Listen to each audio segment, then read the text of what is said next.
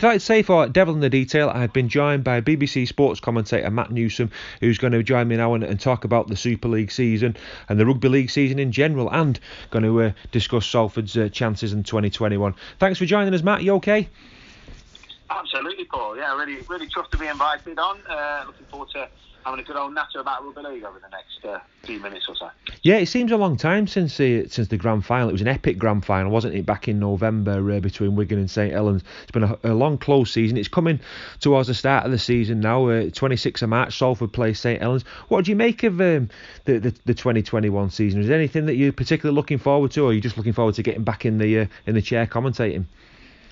Absolutely, can't wait to get back in the chair. Um, I think the first couple of weeks after after uh, grand final, uh, there's normally that little sense of sort of relief. You know, the travelling is over. You've kind of sat back, and then you've got your Friday nights and your Thursday night back, uh, nights back all of a sudden, and there's a kind of novelty factor in it. But that novelty soon wears off because, uh, yeah, you, you definitely miss the kind of home, the kind of the rhythm of the rugby league season, uh, and you know all kind of bits of interest and bits of news that pop up and the excitement of the games is, is something that I've really missed over the winter period. But one thing that has at least kept us sort of ticking over is uh, is the, the, the, stories around rugby league. Uh, I think over Christmas there was some really good recruitment from uh, a lot of clubs in Super League, Salford included.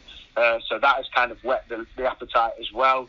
You've got um, the fact that you know we've got friendlies coming up now. There's that being that kind of the way things have been going in society with uh, the kind of what looks like an upturn in in terms of uh, restrictions being lowered as we move towards hopefully getting back to some sort of normality amid the kind of COVID pandemic. Uh, the kind of green the green shoots and the brighter nights all kind of leads towards us coming back to rugby league. So yeah, definitely really looking forward to the new season. Recruitment has been really good, I think, across the board. I don't think you could you could pick any Super League side and say that they haven't signed at least one player that you would kind of pay to go and watch. So yeah, really, really enthused by the start of the season. And we finished with an absolute bang, didn't we? As you touched upon just a minute ago with that Wigan Saints grand final. If we can make more moments like that, it can only be a good thing with a massive World Cup on the horizon. Yeah, but well, before we talk about Salford, we, can look at the, the teams individual. I'll probably start with um, with the Leigh Centurions who, who've been promoted. I've been looking at their, their sort of recruitment recently and looking at their squad. They've got a really tough start to the season. They play on the opening night when Salford play St Helens in the, when the, the, season kicks off at six o'clock. Uh, Wigan and Saint, uh, sorry Wigan and Leigh is the, is the, game after that. What do you make of Leigh's recruitment? I mean, obviously their target's going to be staying up and, and surviving in Super League, but they've made some some some interesting signings. Yeah, um, I'm really impressed with a couple of them. Uh, I think they've brought in plenty of experience. Uh, you think of Ben Flower, who's you know been there, done it internationally and at club level. Uh, you've got another big prop in, in Adam Sidlow, Jamie Ellis in the halves is uh, a gifted player. You've got Matty Russell and Ryan Brierley, who are a little bit of X factor. Two that are really kind of maybe under the radar signings. Blake Wallace, I was a big fan of at Toronto.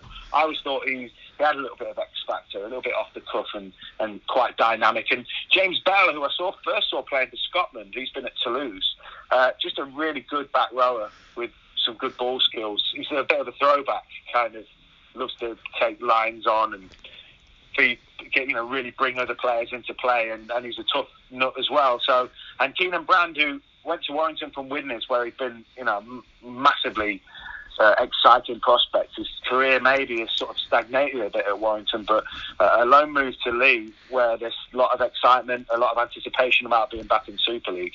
Yeah, I think that the, there's plenty to be excited about for them, definitely.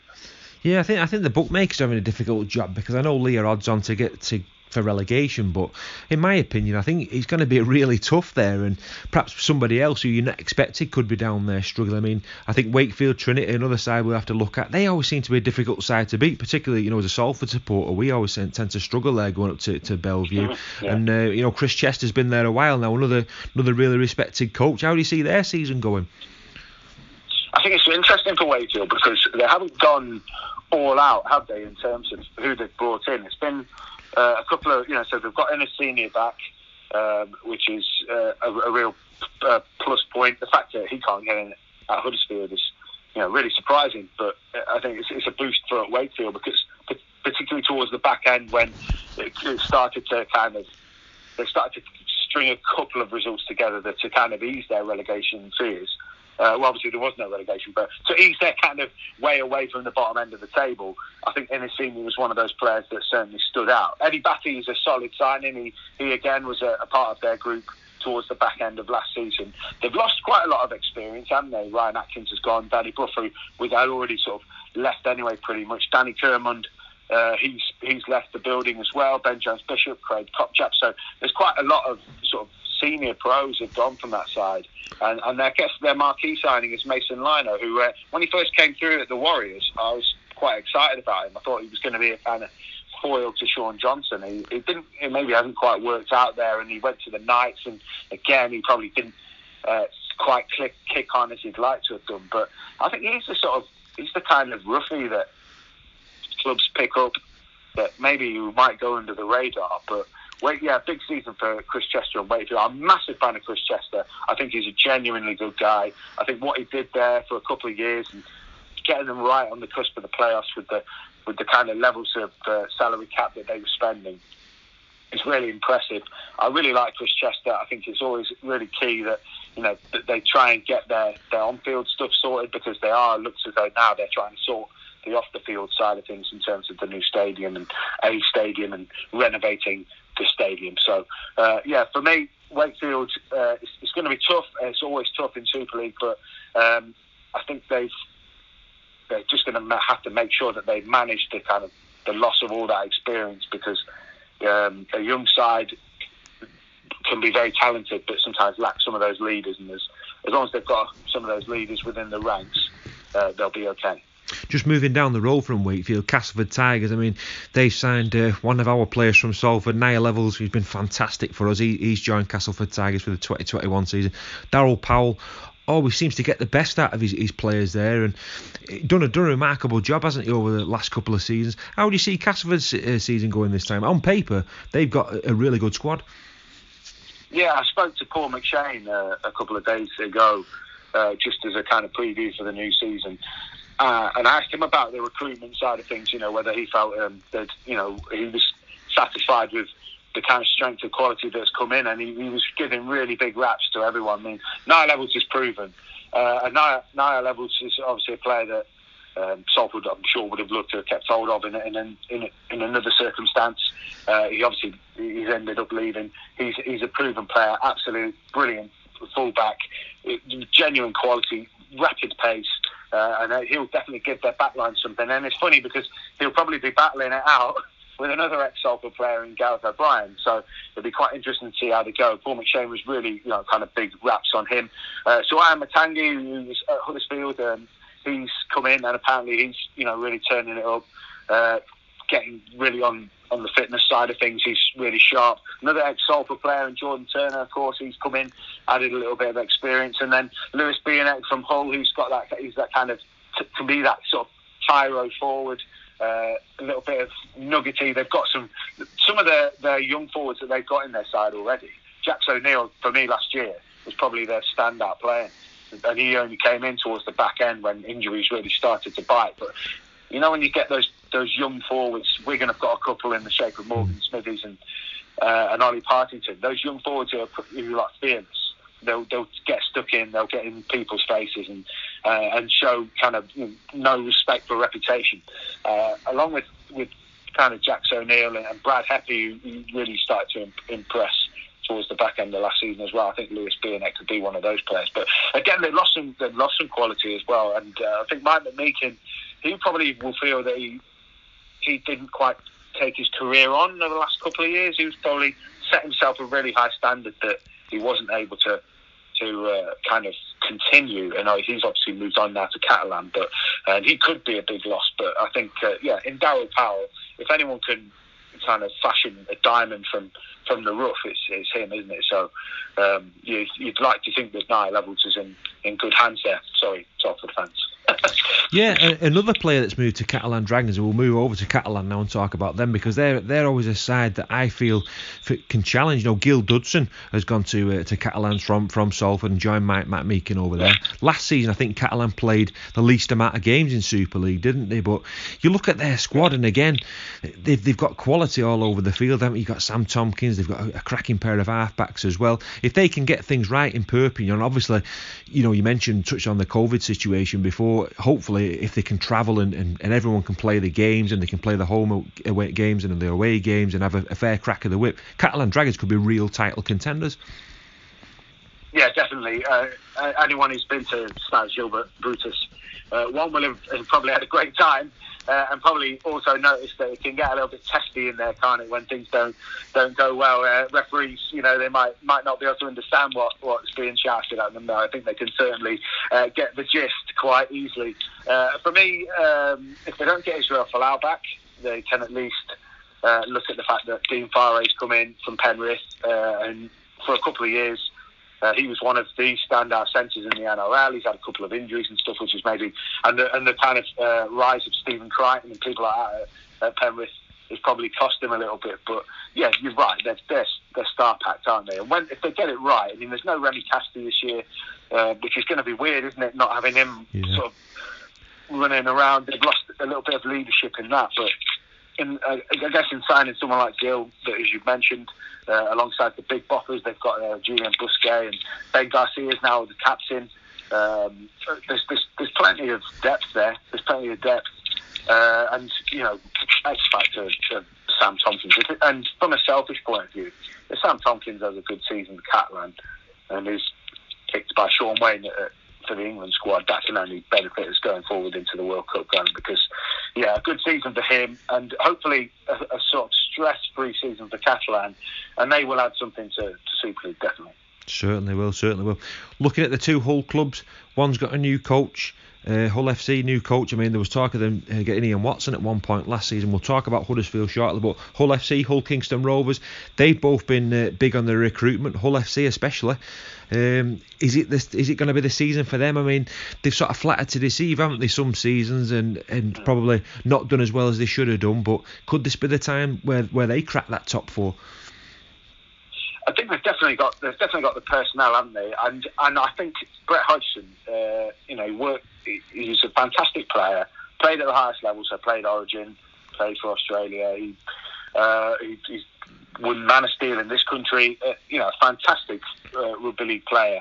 And from from you know, he worked with Dennis Betts at Widnes, didn't he? He obviously went back over to back to um, West Tigers uh, in Australia, and, and you know where he won a premiership and and kind of continued his coaching there.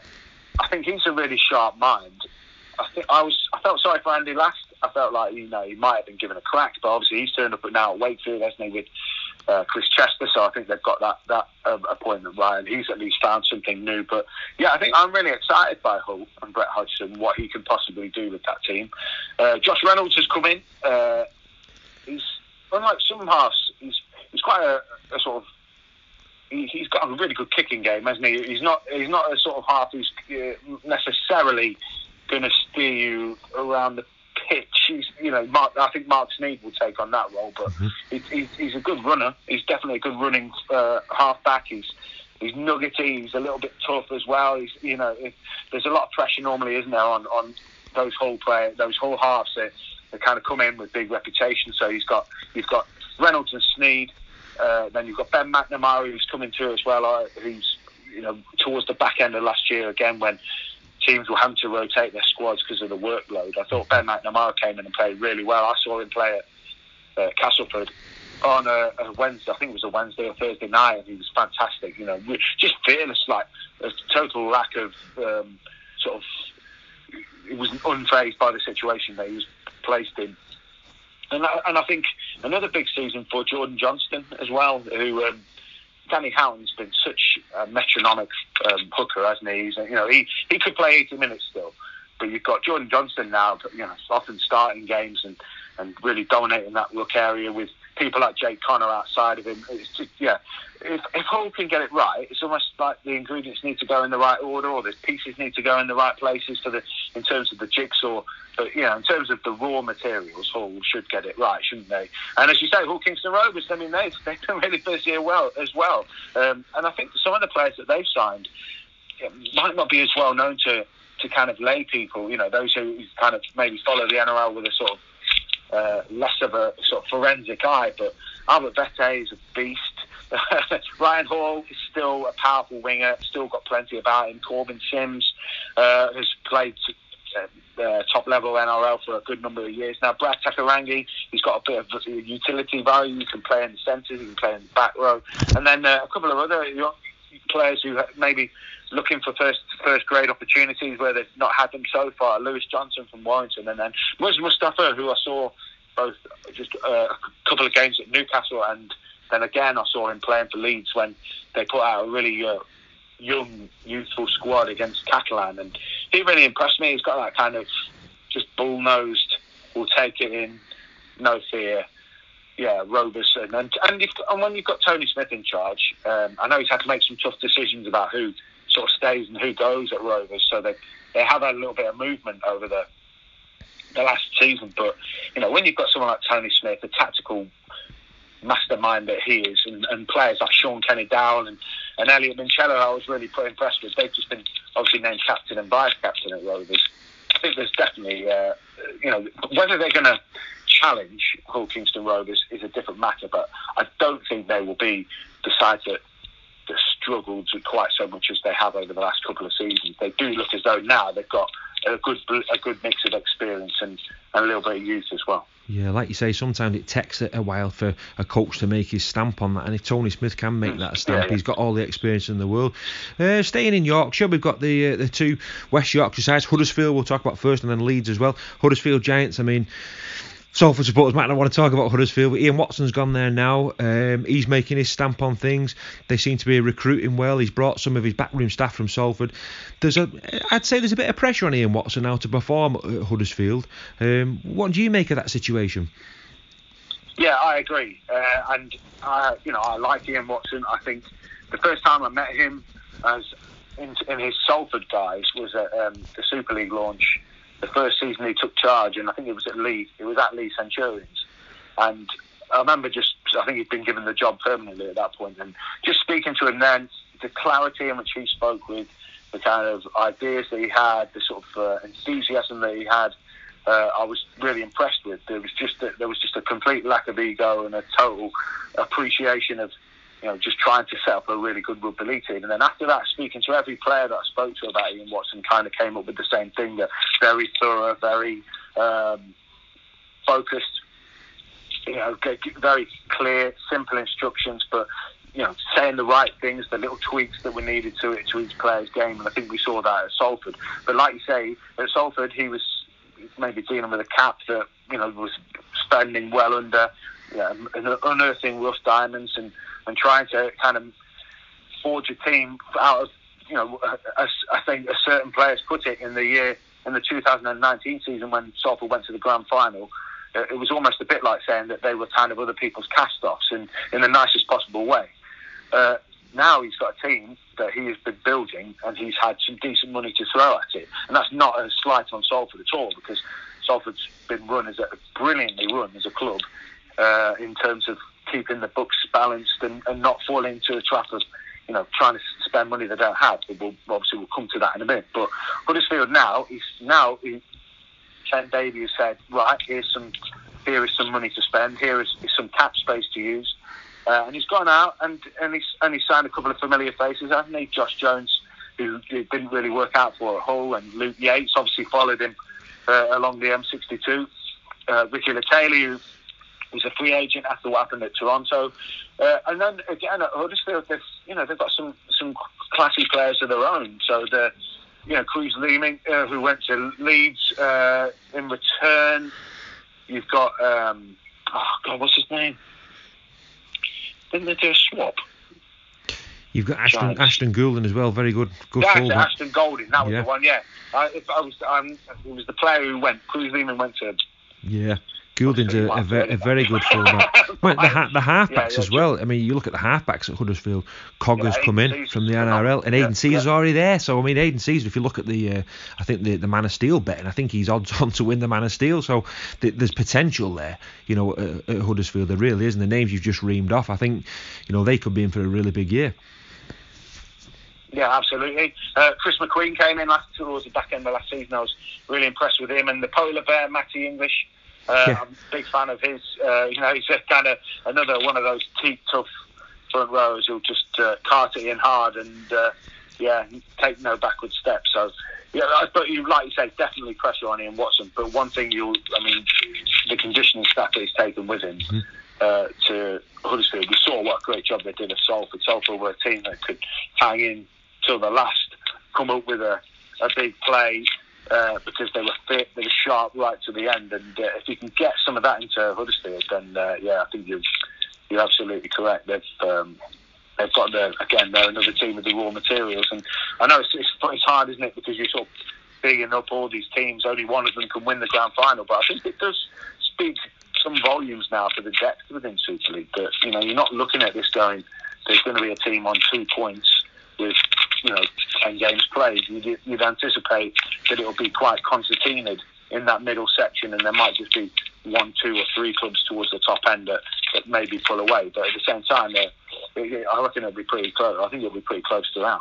Yeah, in the past, I think um, Super League has it's been openly said that it can be sometimes three leagues in one, but like a top pack and middle pack and, and, sort of teams who are cannon fodder at the bottom. But I'm looking at this now and just going off our chat, yeah, I'm struggling to think who will be in that sort of the bottom three because everybody seems to to have strengthened. And Leeds Rhinos, who will move on to now, staying in West Yorkshire, I've been particularly impressed with their coach Richard Agar and his manner and the way he goes about things because when he came into Leeds, bit of turmoil there, really. You know, a big club had been in a transition phase and for all the flack that Richard Agar seemed to be getting, he seemed to knuckle down, get his head down, and broke my heart at Wembley last season, beating Salford in the Challenge Cup. But I think he deserves an awful lot of credit for what he's done at Leeds. Yeah, definitely, and I think he is he's a player's coach, isn't he? Uh, he might not have the um, the sort of star appeal that maybe certain fans want from a coach, uh, and I, I'm a huge fan of Richard Agar.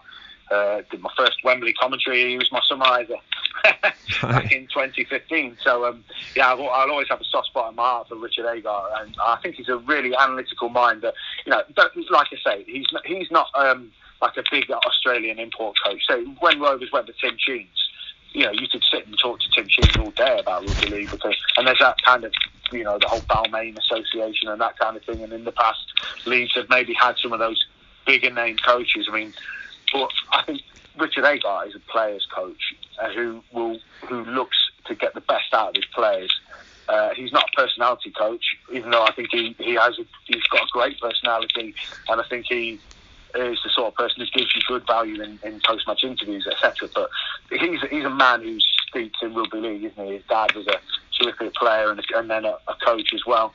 Um, and I think he's just somebody who loves the game, understands the game, wants to make the best out of players.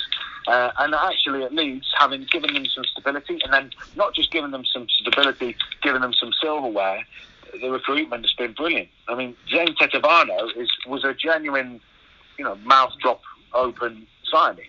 Mm-hmm. You know, this is a guy who's playing first grade NRL and wasn't, you know, he's not, he wasn't somebody looking yeah, to take a payday. He's a guy that the, you know, the, uh, the kind of peak period of his career. But alongside that, you know, the, the Harry, Harry Newman when he comes back from, from injury. He's a class act. You've got Ash Handley, who's one of the most prolific try scorers in the league. I thought Mikolaj Oledzki was fantastic last season, just like a, a raging bull, kind of uh, big prop forward. And then alongside him, Matt Prior, who at first, uh, I think there were probably a few Leeds fans who, who wondered who they'd signed, but towards the back end of the season, that little bit of experience. He's not the biggest, but he certainly will get stuck in, and he, his graft, his his work rate is outstanding. So, yeah, I think um, Richard Agar and Leeds, uh, if they can get Luke Gale fit pretty early on. Uh, and give them that kind of stability and that, that gameplay, that that ball playing from the middle of the park, and yeah, they're definitely they're definitely in as one of the, the contenders. And big news this week as well. They've signed Kyle Eastmond. I didn't realise Kyle Eastmond had been in rugby union for ten years. I didn't think it had yeah, been that long. Yeah. So, how do you think he's going to go? Because sometimes people say, you know, rugby players come back from rugby league players come back from rugby union. It takes them a while to adapt. They're not always the same player. Kyle Eastmond's a, a quality player. Do you, you think he can, you know, make that adaptation back to rugby league, you know, sooner rather than later? Yeah, I think um, I think he will. Um, the conditioning side is, is obviously the one that will affect him, him most, but it's not like he's a prop forward. Uh, I think if you're an outside back, you kind of tackle, and whilst whilst there is the, the ruck area in rugby union is very difficult, you know, he was the sort of elusive player who normally slipped slipped the net. I think the pace, I think the, the getting back ten might take him a little while to get used to, but I think um, the amount of kind of running lines uh, and systems and shapes that that are so relatively similar in between the codes. I, I don't think he'll have as much of a problem. I think maybe the, I think he'll just be the, get into the pace of the game. Uh, 31's definitely not too old. But again, I was a bit surprised, like you, uh, that he was as kind of senior in years as he is, because yeah, you still think of him as that you know young young book yeah. taking uh, taking defenders on, and you know when, when he was at St Helens. So, um, but I, it's one of those where I think because of the cap benefits that you get from re- restoring a a rugby union player, a rugby league player back to league from a spelling union, I think just probably take some of the risk element out of it. And with Luke Gale maybe taking his, maybe it gives Leeds a chance to sort of say to Luke Gale, look, we're going to make sure you're right, fit and ready, because I guess there were a couple of times at Cass where he tried to come back and he picked up a kind of repeat injuries and things like that. So they'll be wanting to make sure that they keep him uh, kind of in hock until he's, he's well well good and ready. I guess the one thing you would say about Leeds is whilst they've got uh, some really good young players coming through. There is a sort of more senior crop about them, and uh, it'll be interesting to see that you know uh, whether they can just, just obviously the fantastic Challenge Cup run, whether they can sustain that across a league season. But I, I, I have no doubts that they will be one of the contenders, to be honest talking about contenders, before we move on to Salford, we've got the big three: St Helens, Warrington, and Wigan. Um, obviously, the, they're probably the strongest three sides in the league, you know, for argument's sake, really. But Wigan, St Helens, do you see them being the, the, the leaders again, really? Yeah, I think John Bateman coming back. I know it's a bit like a an all your eggs in one basket signing in a way, but if, if Sean O'Loughlin's going to walk out the door, the one man you want coming back in is someone like John Bateman. Um, been doing a, a column for BBC Sport with George Williamson. You know, I was just sort of asking him about what Canberra missed them not having John Bateman around anymore. And he said one. He just said simply, John Bateman makes players, other players better. Uh, and I think that was the sort of thing that Sean O'Loughlin had about him. And I think when you're a, a club like Wigan and you were sort of seconds away from edging a grand final, you don't really need root and branch surgery. I think the root and branch surgery took place the year before, didn't it? And I think whilst there were sometimes signs that Wigan you know, they weren't always note perfect, were they? I think um, the, the quality in their ranks. I think now Adrian Lam has got a system that works. They've not only now got Bevan French, who, for me, uh, I know he, he was he'll he will probably have spent this off season thinking about the fact that we should have just dabbed that ball behind dead and then we'd have gone to Golden Point and maybe it would have been different been a different outcome. But if it weren't for Bevan French, then Wigan wouldn't have probably been in that grand final anyway. He was so supreme uh, as a performer throughout 2020, um, and just next level of pace, quality, skill. And they've gone and signed another, almost like a carbon copy in Jai Field. So, yeah, Wigan for me definitely going to be one of those teams. And you know, they're always going to be a one-man kind of resurge, a man who could create a resurgence for me, it would be John Bateman, and that's maybe putting a lot of pressure on his shoulders. But I just think when he when he left, he was good. Now he's, he's almost been taken to a different stratosphere, hasn't he? He, he? he dominated the NRL, and I think he'll come back with that kind of extra level of confidence and you know having grown and that's almost like another leg sort of thing. Mm. Uh, and Saints, you know, again, you, you, you looked at their pack sometimes last season uh, and having you know gained a James Graham and lost to Luke Thompson, you know you'd be looking to Graham and, and Alex Walmsley. Now Graham's gone. You know, they someone signed someone like Agnatius Paasi, who's just an absolute beast. So, yeah, the, the and Dan Norman as well, another big boy. Uh, so, yeah, you've got to say Saints. Uh, I think Kristian Woolf, it can't be underestimated he did as good a job as he did because taking over from Justin Holbrook was a bit like you know inheriting a, a palace and being asked to make sure it stays as spick and span, and that that is not as easy, is it? So I think the job he did in bringing them as back-to-back titles, without you know, with, with all the pressure of like how good they'd been the year before, in a in a season so convoluted and disrupted and everything. I think that Kristian Woolf deserves a, a lot of credit. But again, you know, uh, Joel Thompson, real club man type player that's coming from Manly. Uh, he's you know he's a class act, but it's, it's where how they all fit into the, the system, I guess. Uh, someone like Dom Peyroux, who's gone, uh, who was one of those Mr. Reliables for me. Uh, and I just, you know, you, you, you're then saying to Sione Matautia and Joel Thompson, right, you've got to come and do the same thing now. You've got to come and be that dependable player because the rest of that side is, is elite class, isn't it? So. Certainly is. Certainly is. Warrington as well. I mean, they've they've got some quality players all over the, the park, haven't they? We say that every season, and uh, you know, it's uh, Steve Price's is last year. He moves on at the end of 2021. He'd love to go out with a with a grand final win. Yeah, definitely. Uh, and again, Steve Price, another coach who almost a victim of his own success in a way. You know, when the they win a Challenge Cup, they beat a Saints team that was all conquering uh, Wembley, but they just can't get over the line, can they? And when it comes to the big prize, um, I think he I think he might be more favourably looked upon at a, at a, later time by Warrington fans. Um, but there's no denying that they've they've got class and. And Greg Inglis, um, there's probably fewer signings that have got you up off your seat, sort of thing. I, it, the question mark about Greg Inglis is just time, isn't it? I guess mm-hmm. if you take a couple of years out of the game, can you be a sharp? But again, I guess the other side of it is he got his body right.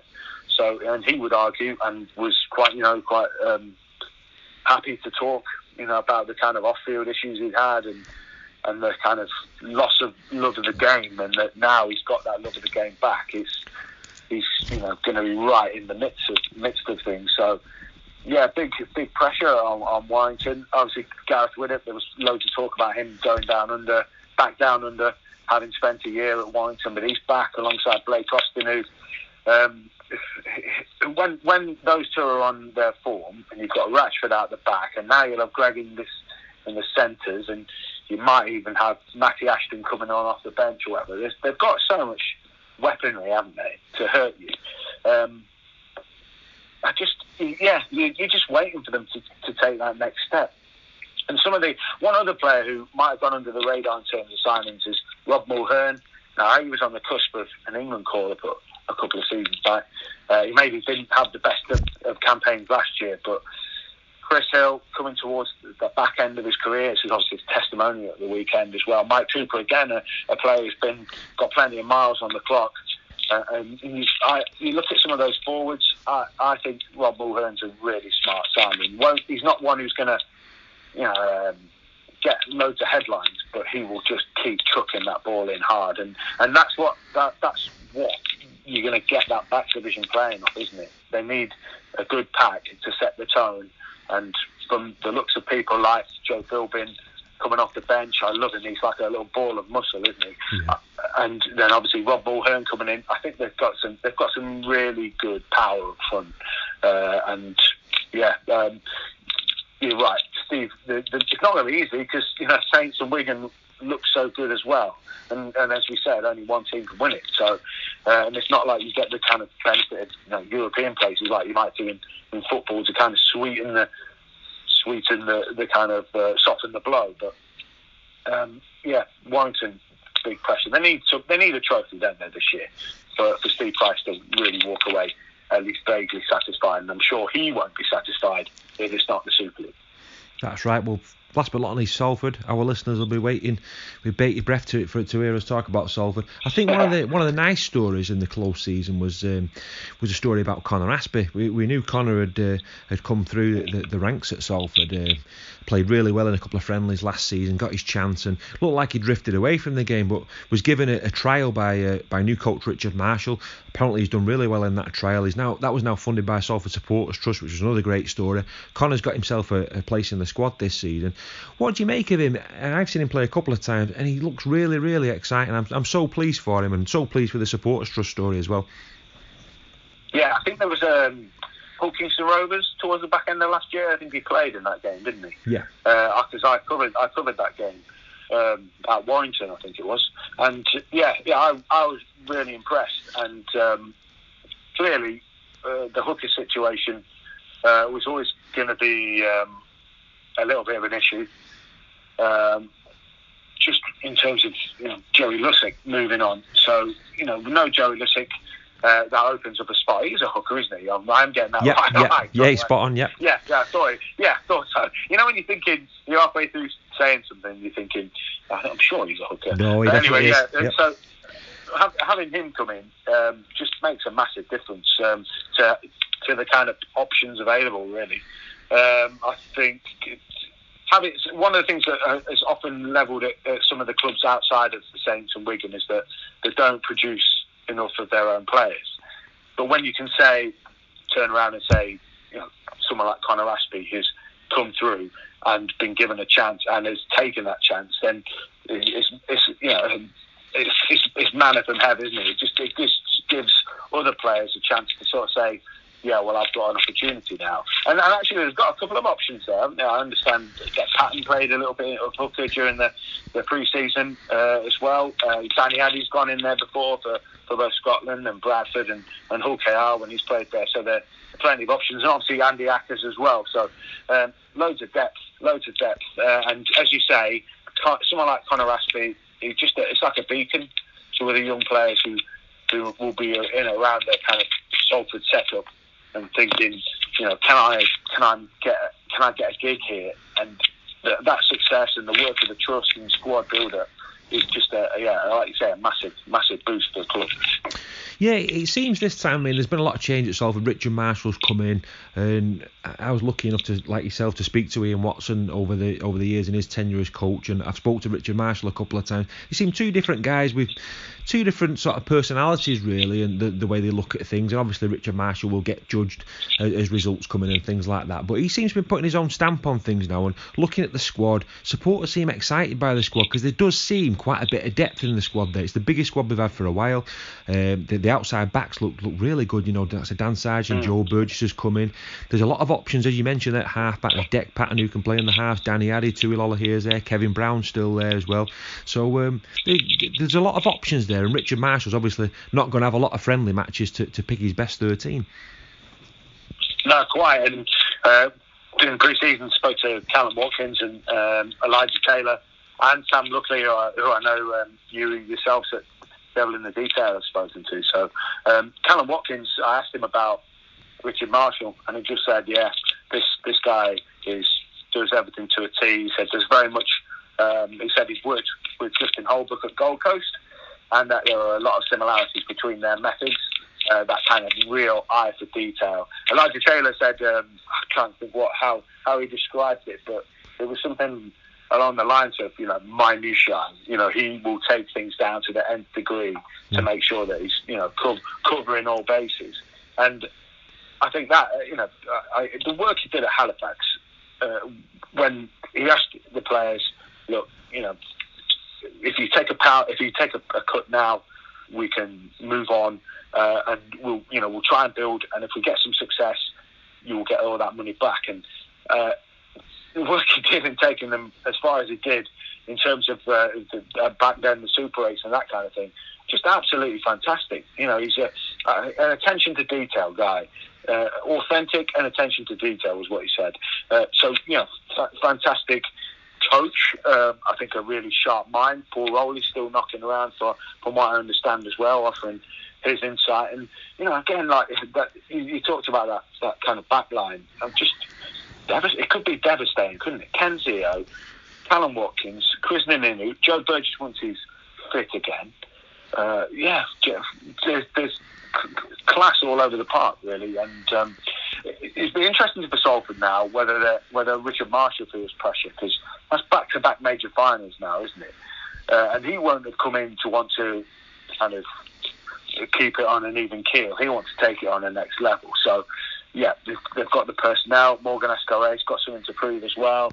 Out of fullback, just uh, yeah, lots of lots to be excited about. I think.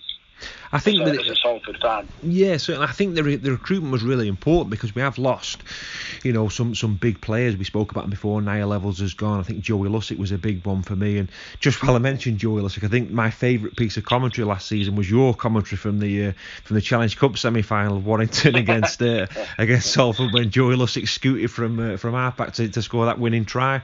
But uh, yeah, the recruitment's been good, but it needed to be obviously to, to replace these players that have gone. Yeah, definitely. Um, and, and not all of it has, has, been a kind of drain to other clubs, has it? And if you think of Mark Flanagan, just having that kind of ball playing 13 at the back, um, you lose a player of that of that quality. He's obviously retired now. Kris Welham has gone part time, hasn't he, with with Fev Rovers, and you know started up his pest control business and stuff like that. So um, yeah, not all of the the kind of drain was you know what you would perceive to be moving to a, a club for ambition reasons. I think now you're at a point, Salford, where you can retain players, you can you can add players on your own terms, can't you? And I mean, Elijah Taylor, I mentioned there, you know, he's he's a he's a seasoned pro, you know, played in World Cup finals and things like that, you know, uh, and the likes of Hifo and Roberts, bringing them back from from Huddersfield, that's yet more Super League experience. Matty Costello's a, a classy player who, who's been unlucky because the sort of depth, the kind of quality of their sort of starting sort of back, you know, sort of outside backs is so high that it's hard, hard for them to get a game. So, yeah, Salford, like you say, there was that drain of, of players that have moved on. Some, I guess, Salford would like to have kept. Um, but some of it, some of it was kind of unavoidable, really. And um, I think the fact that you know, you've been out Salford have been able to go out there and attract the level of player that they have. And and as we you you mentioned Sam Luckley as well, um, just a, a, he is he could be the the kind of rough diamond. I saw him playing for Newcastle a couple of times, um, and he just reminded me a bit of Alex Walmsley. He's got that sort of not just in the fact that he's got a massive beard. he's a, he's a big presence. Uh, he can play a bit of, uh, in this whole this whole middles and edges thing that seems to be the kind of modern day parlance. He can play. He play 13 and do your battering ram stuff there, or he'll play up front in, in either eight or ten. So yeah, he's he could be the one that comes through this year that people go, wow, you know, it's like we've already got one sort of Godzilla style prop forward in in the shape of um, Alex Walmsley, Sam Luckley might give him a run for his money, and uh, and he and actually he talking to him, and I, and I know you've spoken to him as well with your with the podcast. Uh, he was really giving up big raps to people like Lee Mossop and Ikahihifo and Ryan Lannon, just sort of saying that you know these are guys who um, are setting the tone and, and, showing him the way to go in terms of training. So yeah, lo- lots lots to be um, really uh, kind of enthused and, and excited about going into this season. I think for Salford. Yeah, definitely. I mean, just speaking today, it, it, does seem really exciting. I'm not going to ask you for a prediction because I've just been thinking myself, what am I going to predict? And I thought, well, I can't really because it, it does seem that yeah. close to me. I, I, I, I try yeah. I try to do a prediction every season of a, of a league table, but this this time round, I've, I've, just not got a clue. I really haven't. If someone said to me tomorrow, where do you think Salford are going to finish? I've no idea. I'm expecting a good season, but just as you mentioned there, just be. Uh, I won't keep you too much longer, Matt. We, we just mentioned the championship. No, no, I think the championship looks looks fantastic. We mentioned Kris Welham has gone to Featherstone Rovers. I've been looking at Featherstone's squad over the last couple of days, and they've made some fantastic signings for this for this championship, and I think they're going to have a real go up promotion. How mouth-watering does that league look? I mean, it's going to be a cracking championship. Yeah. Yeah, and again, a bit like Super League. Um, I don't know whether it's because uh, the flow of players down the, the chain has grown. So if, if you don't make it in Super League now, there's a viable option to go into the Championship. That you know you're not having to give up the game and go amateur anymore. There's there is the opportunity to stay kind of semi-pro, maybe get a job, uh, but still play at a really high level. So I think that filter down of, of, players from the Super League into the Championship is really high. And you look across the board, and pretty much everyone has made it. Again, everyone has made a signing that you go, yeah, he's all right, or I know about him, or he's pretty decent. And yeah, there's obviously going to be a disparity. You know, you've got someone like Featherstone who really invested heavily. They they really want to, they really want promotion. Uh, likewise, Toulouse have got have picked up some real class, haven't they? In terms of a lot of imports as well, not just French players, players who, who've come over to uh, Toulouse from from this part of the world. So Andrew Dixon, Mitch Garbutt, who was uh, at Hull KR last season, uh, Dom Peyroux, I mentioned before. You know, really uh, versatile player.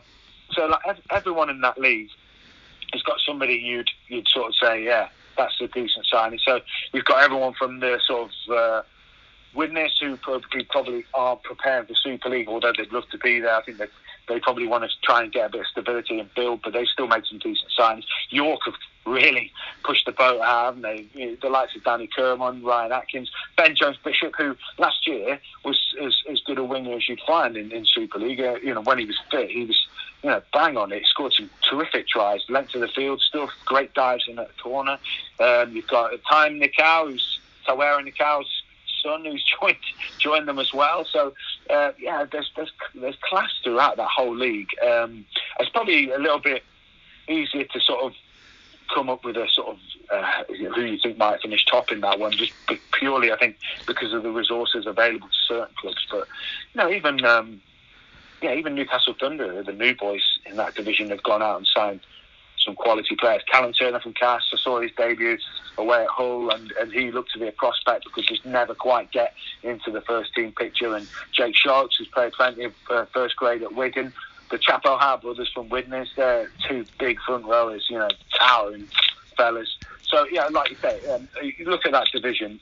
Uh, Halifax, um, Gadwin Springer's come in. Dan Murray from Hull KR, who's uh, obviously been at Salford as well. Greg Worthington, and they've recently signed Nick Rawsthorne as well, haven't they, from uh, after his release by Hull KR. So, yeah, so many sides in that division look good. But I have to admit, my uh, if I had to sort of put put my money where my mouth was, I'd be looking uh, probably uh, depending on the travel factor. If, if travel becomes no factor, I put Toulouse in there. I definitely think Fev are going to be in there. I saw a couple of highlights from their weekend friendly, and they look devastating. Fa'amanu Brown, I mean, he's he's too good for that league, isn't he? Certainly, and, yeah. Uh, yeah, and then you know, look at teams like Bradford as well. Uh, there's Danny Brough. He's always a pleasure to watch, whatever league they're in. So um, the old Kieran, uh, John Kear, Danny Brough combination returns in the championship. But yeah, I think whatever happens in that league, it's definitely going to be worth watching. And I know loads of the games are going to be on our league, so I think it'll be one of those where if, if you've got nothing going on a Sunday afternoon, there's definitely going to be some entertainment for you. There certainly is. I mean, I think I'm with you there. I think Featherstone Rovers, Toulouse Olympique were my two sides. I think York City Knights could be, like you say, yeah, a, dark, a dark horse. Yeah, definitely, London Broncos are always difficult to beat. But I'm glad you touched on that. I was, I've just got my notes about Bradford and, and, and Swinton as well. Two players who, who I've got a lot of time for: Danny Brough, who's at Bradford, and Martin Ridyard, who I believe had a fantastic game for Swinton at the weekend in their friendly. So they, it seems like the, the sides have all got that experience and, and people who can guide them around the pitch. It's going to be a fascinating league. That really is going to be a fascinating league, and, and Newcastle Thunder as well. I think are quite an ambitious um, ambitious club. Sorry, and they want to do really well. So it, it's mouthwatering now. You really have got me uh, excited for the uh, for the season to start. and what yeah. and one other thing we, we, we need to mention, of course, and it's probably as big as anything, is, is the Rugby League World Cup. I mean, that's going to be coming up at the end of uh, at the end of the season. I mean, hopefully there's no hitches with, with COVID or anything like that, and, it, and we get to see it because that that's going to be absolutely fantastic. Yeah, absolutely, absolutely. Yeah, it's like you said, COVID permitting, a home World Cup. The venues, I think the choice, the selection of the, the host venues. I've seen some criticism saying that yeah, there's too much of it's in the north, but I think you have to play to your strengths.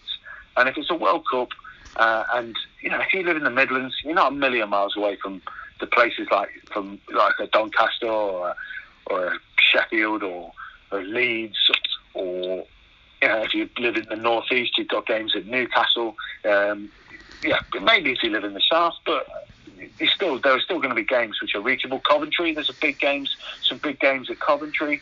I think the selection of the, the venues is good in terms of the ambition. They're not they're not too small. They've not gone overly big for, for some of the games, but at the same time, they've, picked like decent stadiums. So Elland Road, Hull, um, Old Trafford, of course, for the final. The Emirates semi-final. I even bought tickets for that just in case I wasn't going to be working. So, yeah, I think the, the choice of venues is good. St James's Park for the opening ceremony will be special.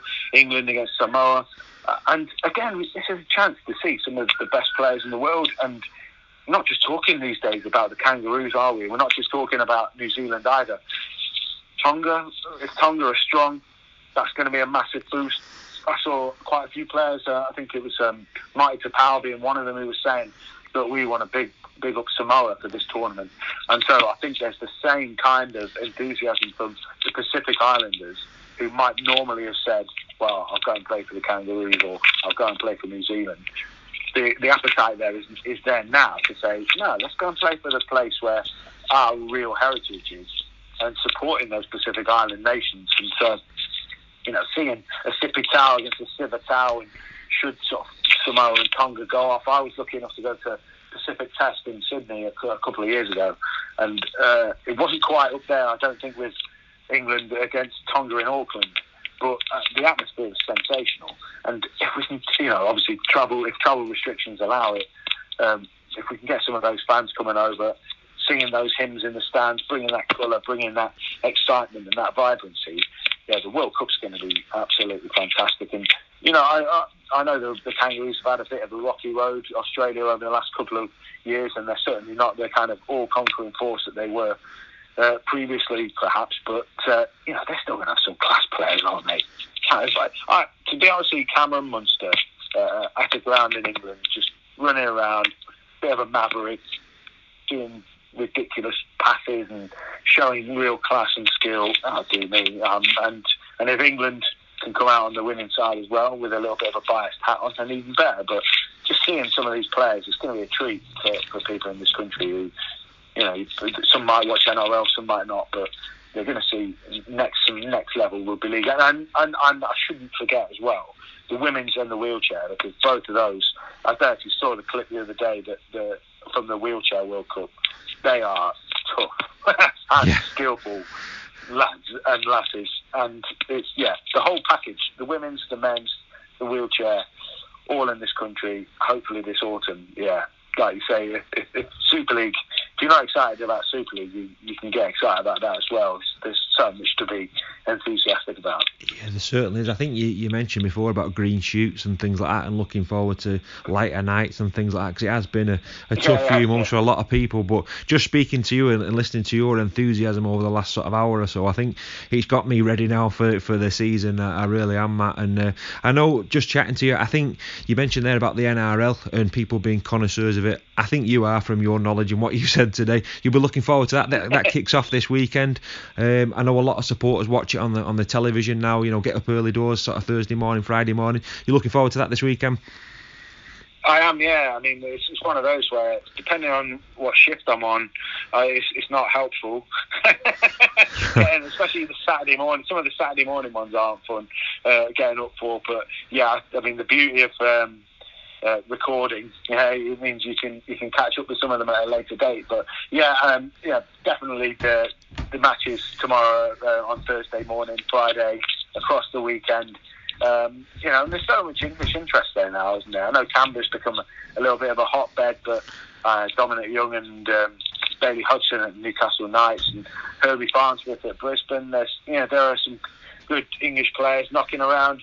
Um, my allegiance uh, is with the tricolours, I'm afraid. So that made me very unpopular with most people. Not not everyone likes the Roosters, do they? So uh, yeah, there we go. and it's the South audience fault that I, I follow them. So good old uh, Adrian Morley. So it's his oh. fault. There's nothing wrong with that. Nothing wrong with that at all. Well, listen, Matt. Thank you very much on behalf of all our listeners on the podcast for, for taking part in uh, in speaking to us for this preview. It's been an absolute pleasure to speak to you. Hopefully, I'll get to see you in uh, various press rooms around the ground this season. But you keep safe, mate, and uh, enjoy the season. Thank you very much. Great, great to be on, and hope Salford have a great season.